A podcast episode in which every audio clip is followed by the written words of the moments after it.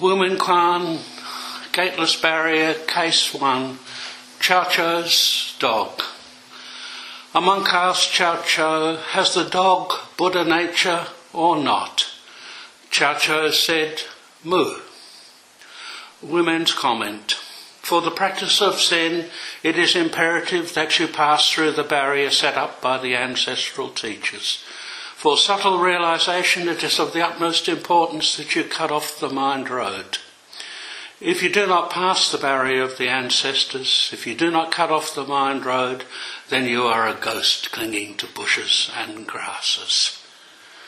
What is the barrier of the ancestral teachers? It is just this one word, mu, the one barrier of our faith. We call it the gateless barrier of the Zen sect. When you pass through this barrier, you will not only interview Chow intimately, you will walk hand in hand with all the ancestral teachers in the successive generations of our lineage. The hair of your eyebrows entangled with theirs, seeing with the same eyes, hearing with the same ears. Won't that be fulfilling? Is there anyone who would not want to pass this barrier? So then, make your whole body a mass of doubt, and with your 360 bones and joints and your 84,000 hair follicles, concentrate on this one word, mu. Day and night, keep digging into it. Don't consider it to be nothingness. Don't think in terms of has or has not. It is like swallowing a red hot iron ball. You try to vomit it out, but you can't. Gradually you purify yourself, eliminating mistaken knowledge and attitudes you have held from the past. Inside and outside become one, and you are like a dumb person who has had a dream, you know it for yourself alone. Suddenly Mu breaks open. The heavens are astonished, the earth is shaken. It is as though you have snatched the sword of General Kuan. When you meet the Buddha, you kill the Buddha. When you meet Bodhidharma, you kill Bodhidharma. At the very cliff edge of birth and death, you find the great freedom. In the six worlds and in the four modes of birth, you enjoy a samadhi of frolic and play. How then should you work with it? Exhaust all your life energy on this one word, mu. If you do not falter, then it's done. A single spark lights your Dharma candle Wu Men's verse. Dog, Buddha nature, the perfect presentation of the whole. With a bit of has or has not, body is lost, life is lost. Please sit comfortably.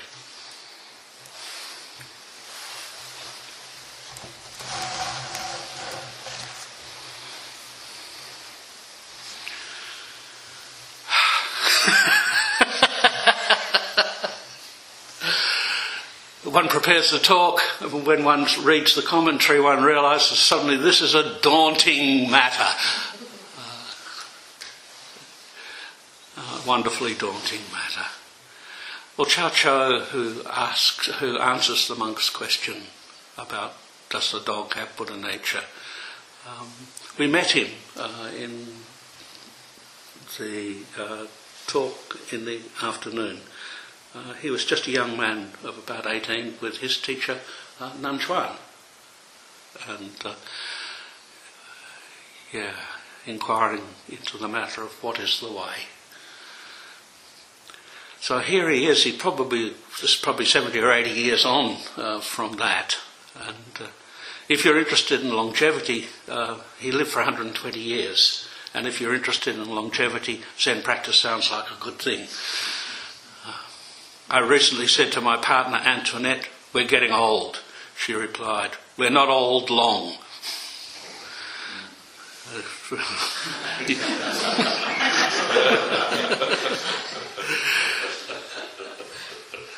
yeah, you could say that Chow Chow was old for a long time, old but forever young. He said on one occasion, it's good to use the 24 hours and not to be used by them. Chow Chow uh, used the 24 hours all right, and watch out, he lived to be 120. So an official asked Chow Cho, Will the master go to hell or not? Chow Cho said, I entered hell long ago. The official said, uh, Why do you enter hell? Chow Cho said, If I don't enter hell, who will teach you? Chow met his teacher Nan Chuan, who we met earlier today, when he was 18, and he spent the next 40 years practicing with him. After Nan Chuan's death and the requisite period of mourning, Chow set off on pilgrimage, visiting the great teachers of his time. Um, look, he was incredibly modest, and he was always prepared to have a go. Um, and sometimes he came off, um, he came off worst. So he went to interview Lin Chi, and when he arrived at Lin Chi's place, Lin Chi wasn't in the monastery, he was sitting out in the paddock, um, washing his feet uh, in a pail of water. So Chao Chao approaches him and he says, uh, Why did Bodhidharma come from the West? Which is like a code question. What is Zen? Why did Bodhidharma come from the West? Lin Chi said, uh, Come in a little closer and I'll tell you. Chow Cho approached closer and uh, said, uh, Well, why did Bodhidharma come from the west? Then she said, You want another bucket of dirty water tipped over you? Why did Bodhidharma come from the west? Just step a little closer. It's, it's very subtle. This is Lin Chi. Just step a little closer. Come on.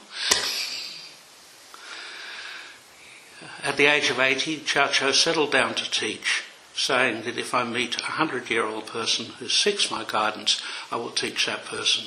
If I meet a seven year old child who can teach me, I will become an ardent disciple of that child.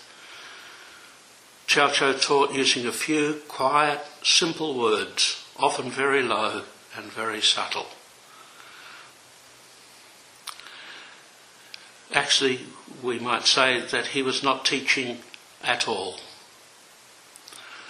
It is said that a light played around his mouth as he spoke. So, Chow Cho asked a monk, uh, How many sutras do you read in a day?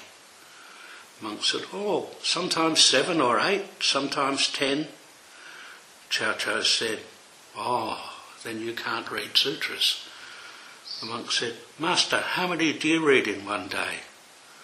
Chow Cho said, In one day I read one word. So, what is today's word?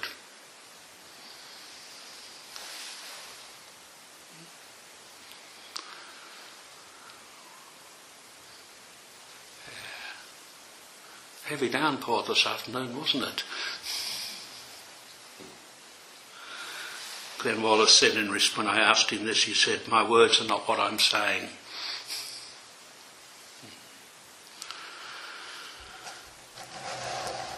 So, in this famous uh, case, uh,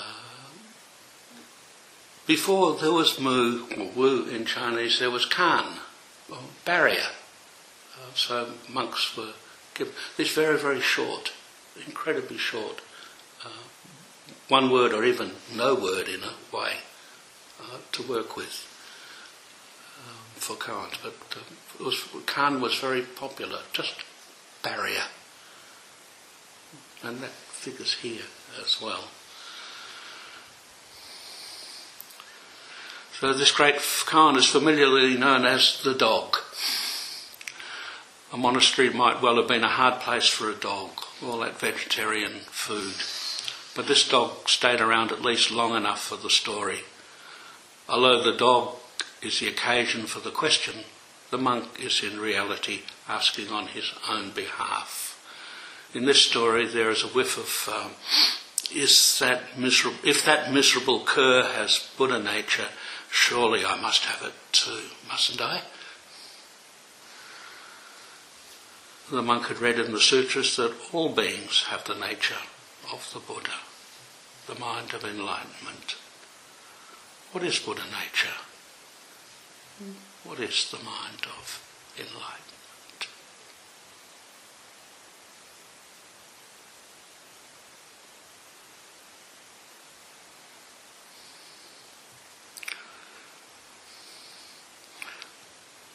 Well, it's dark, cold this evening.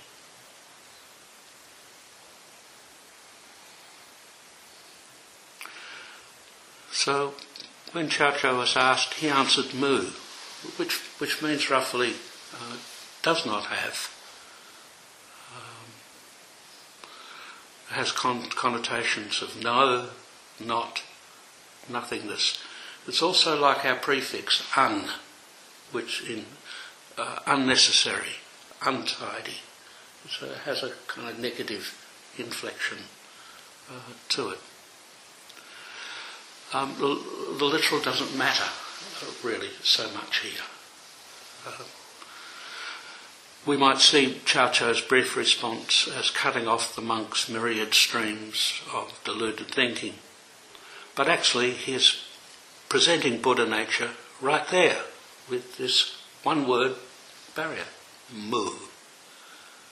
Does a dog have Buddha nature or not? Mu. On another occasion, when Chow was asked whether the dog had Buddha nature or not, he answered, ooh, which means yes. so don't get caught in yes. Don't get caught in no. Okay, you've got to, tr- you've got to pass through that, uh, those portals. Uh, you have to let go of those opposing uh, notions of yes and no. Yeah, what is your true nature beyond yes, no? And no. Mu is like a stone brought up from the bottom of the ocean. All inscriptions are washed from it. It is utterly smooth. It is utterly bare of meaning. Yet still we ask, uh, what is Mu? Hmm. What is Mu?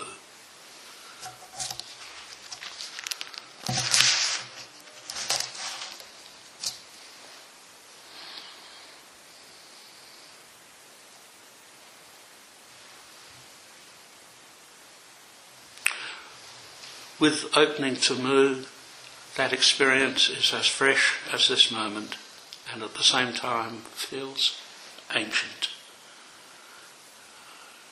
In Arthur Wells's words, with the experience of emptiness, there is a sense of ancestral presence. And although you can't say how, your experience keeps grand company.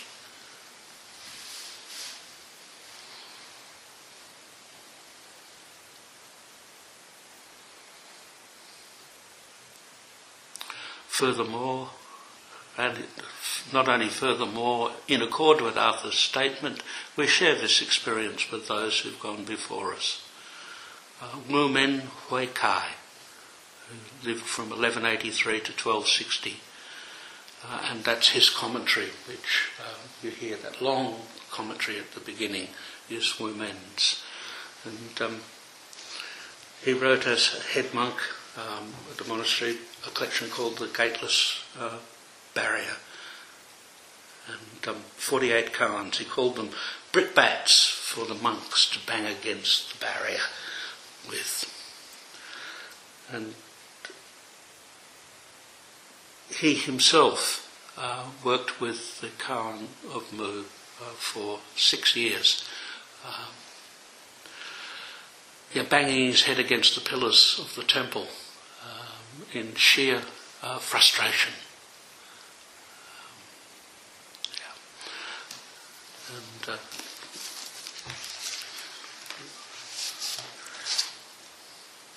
one day he heard the drum announcing the noon meal, and suddenly, like the Buddha seeing the morning star, he had a profound experience. Uh, his poem on that occasion reads, A thunderclap under the clear blue sky, all beings on earth open their eyes. Everything under heaven bows together. Mount Sumeru, the peak of wonder, uh, leaps up and dances. yes, wonderful. And he was unconventional.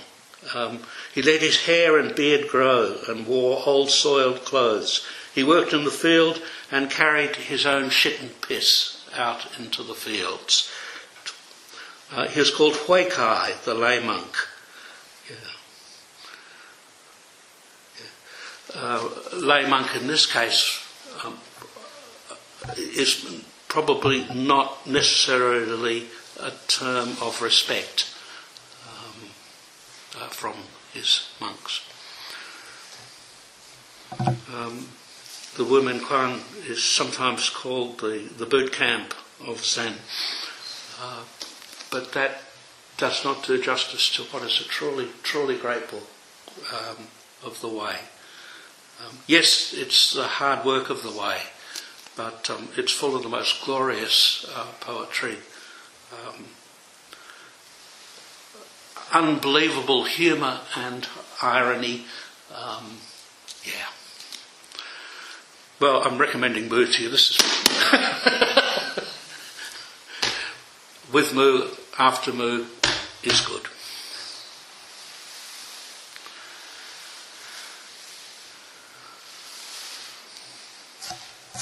So let go of ideas and preconceptions and set aside other matters to investigate this most essential one.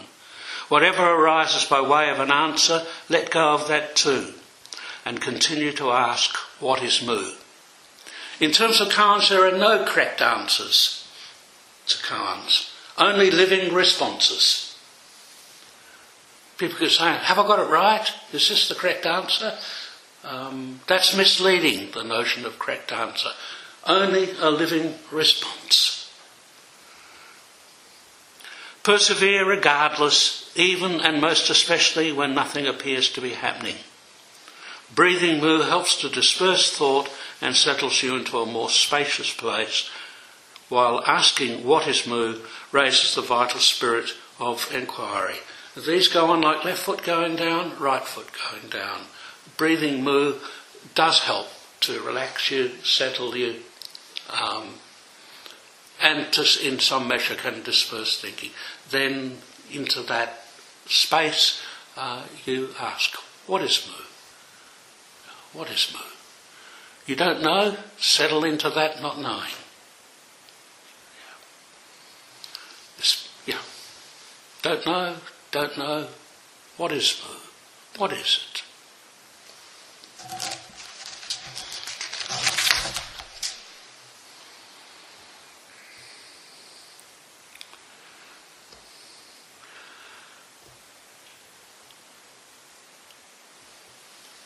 Wu Men says, for subtle realization, it is of the utmost importance that you cut off the mind road.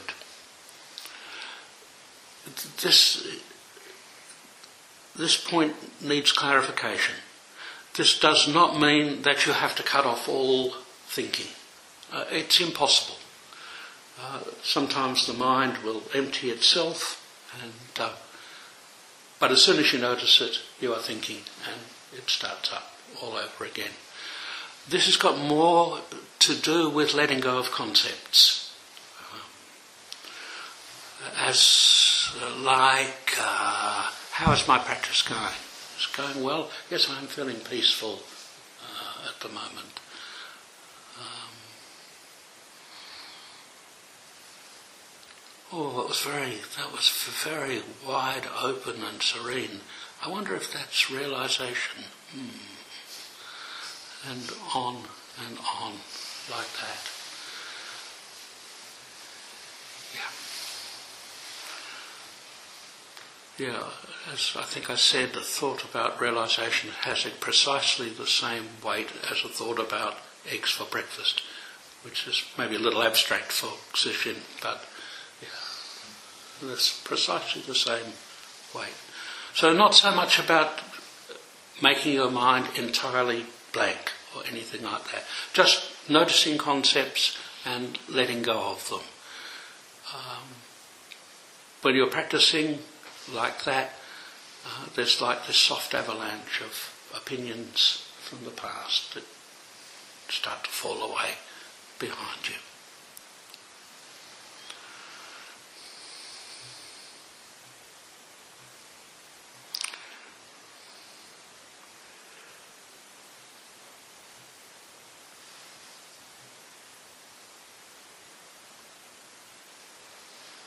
Use the energy you have.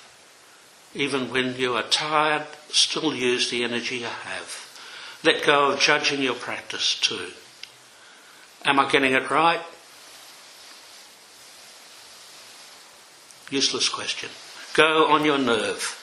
There is no perfect way to practice either. We all thrash about. Uh, there's no royal road in that sense. When you are blocked, just continue to ask what is mu, regardless. This is a regardless practice. Talking of a regardless practice, um, what is the sound of one hand? This is the kind that Hakuin uh, used to give his students. Some would work on mu, some would work on what is the sound of one hand. He said, You know the sound of two palms. What is the sound of a single palm?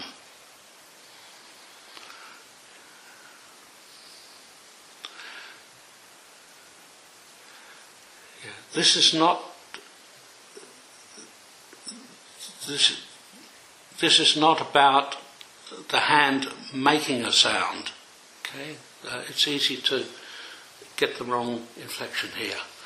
Um, you know, what is the sound of one rib? What is the sound of one eyelash? What is the sound of one hair follicle? Okay, this is the spirit. It's not a question of anything making a sound. Yeah. There's a little poem which bears on this. It's called The Instant. The instant that I lost my name, the land began to live again. A dinghy stranded in the mud rode the brown back of last night's rain.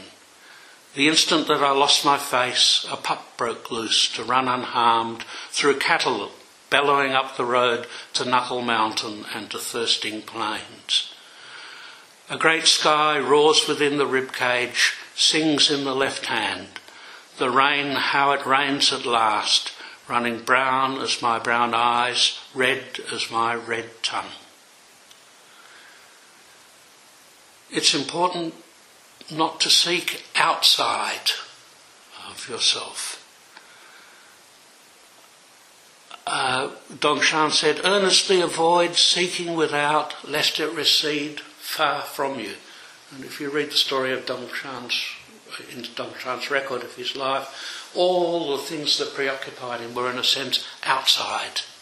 Um, uh, do non sentient beings teach the Dharma? Is a good example of this. Uh, uh, but don't worry, trying to seek inside is very difficult too. So I recommend you let go both of those notions. Don't seek outside, don't seek inside. Let go of inside. Let go of outside. Is this inside or outside?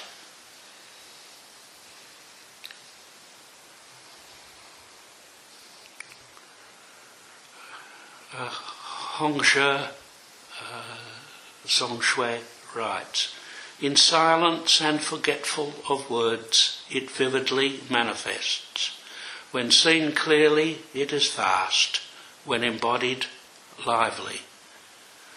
And he's talking about the depths of silent illumination practice here. But this is also the spirit of Mu.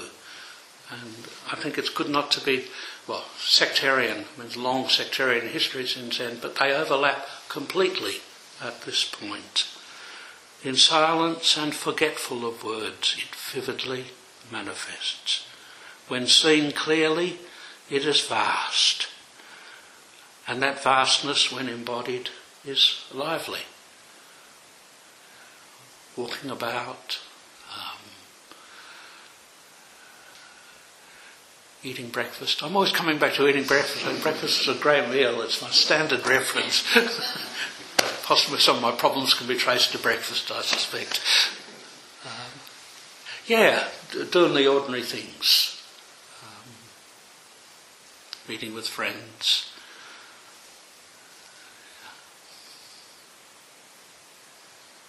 going to a party. When embodied, lively. That vastness when embodied is lively. Isn't that a contradiction, talking about vastness being embodied and lively? Well, I, I think that heart mind is big enough to hold contraries. And in the way you live contraries as naturally as you breathe. Vast. Uh, embodied. No problem at all.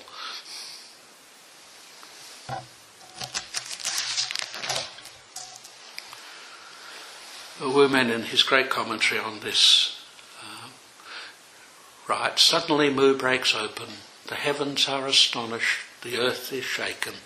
It is as though you have snatched the sword of General Kuan. When you meet the Buddha, you kill the Buddha. When you meet Bodhidharma, you kill Bodhidharma. Look, um, sounds like some form of regicide or something.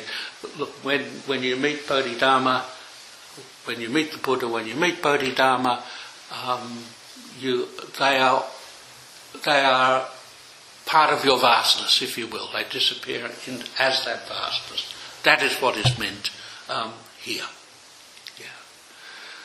Sometimes it's you who disappears, sometimes it's them. Uh, again, it is the way it's infinitely flexible around this. Yeah. Sometimes it's entirely the embodied.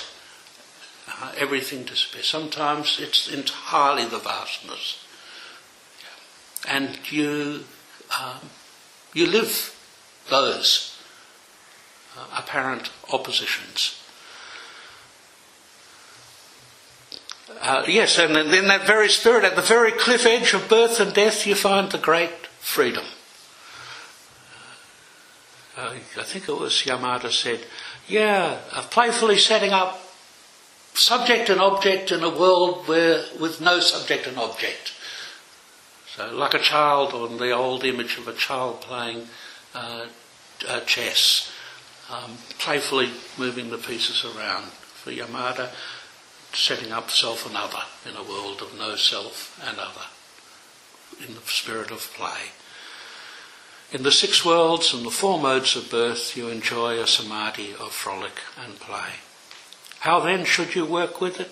Exhaust all your life energy on this one word, mu. If you do not falter, then it's done. If you're faltering, that's okay too. Don't worry if you are faltering. You come up to the gate a thousand times and under cover of night when you least expect it, you go through. If you do not falter, then it's done. A single spark lights your Dharma candle.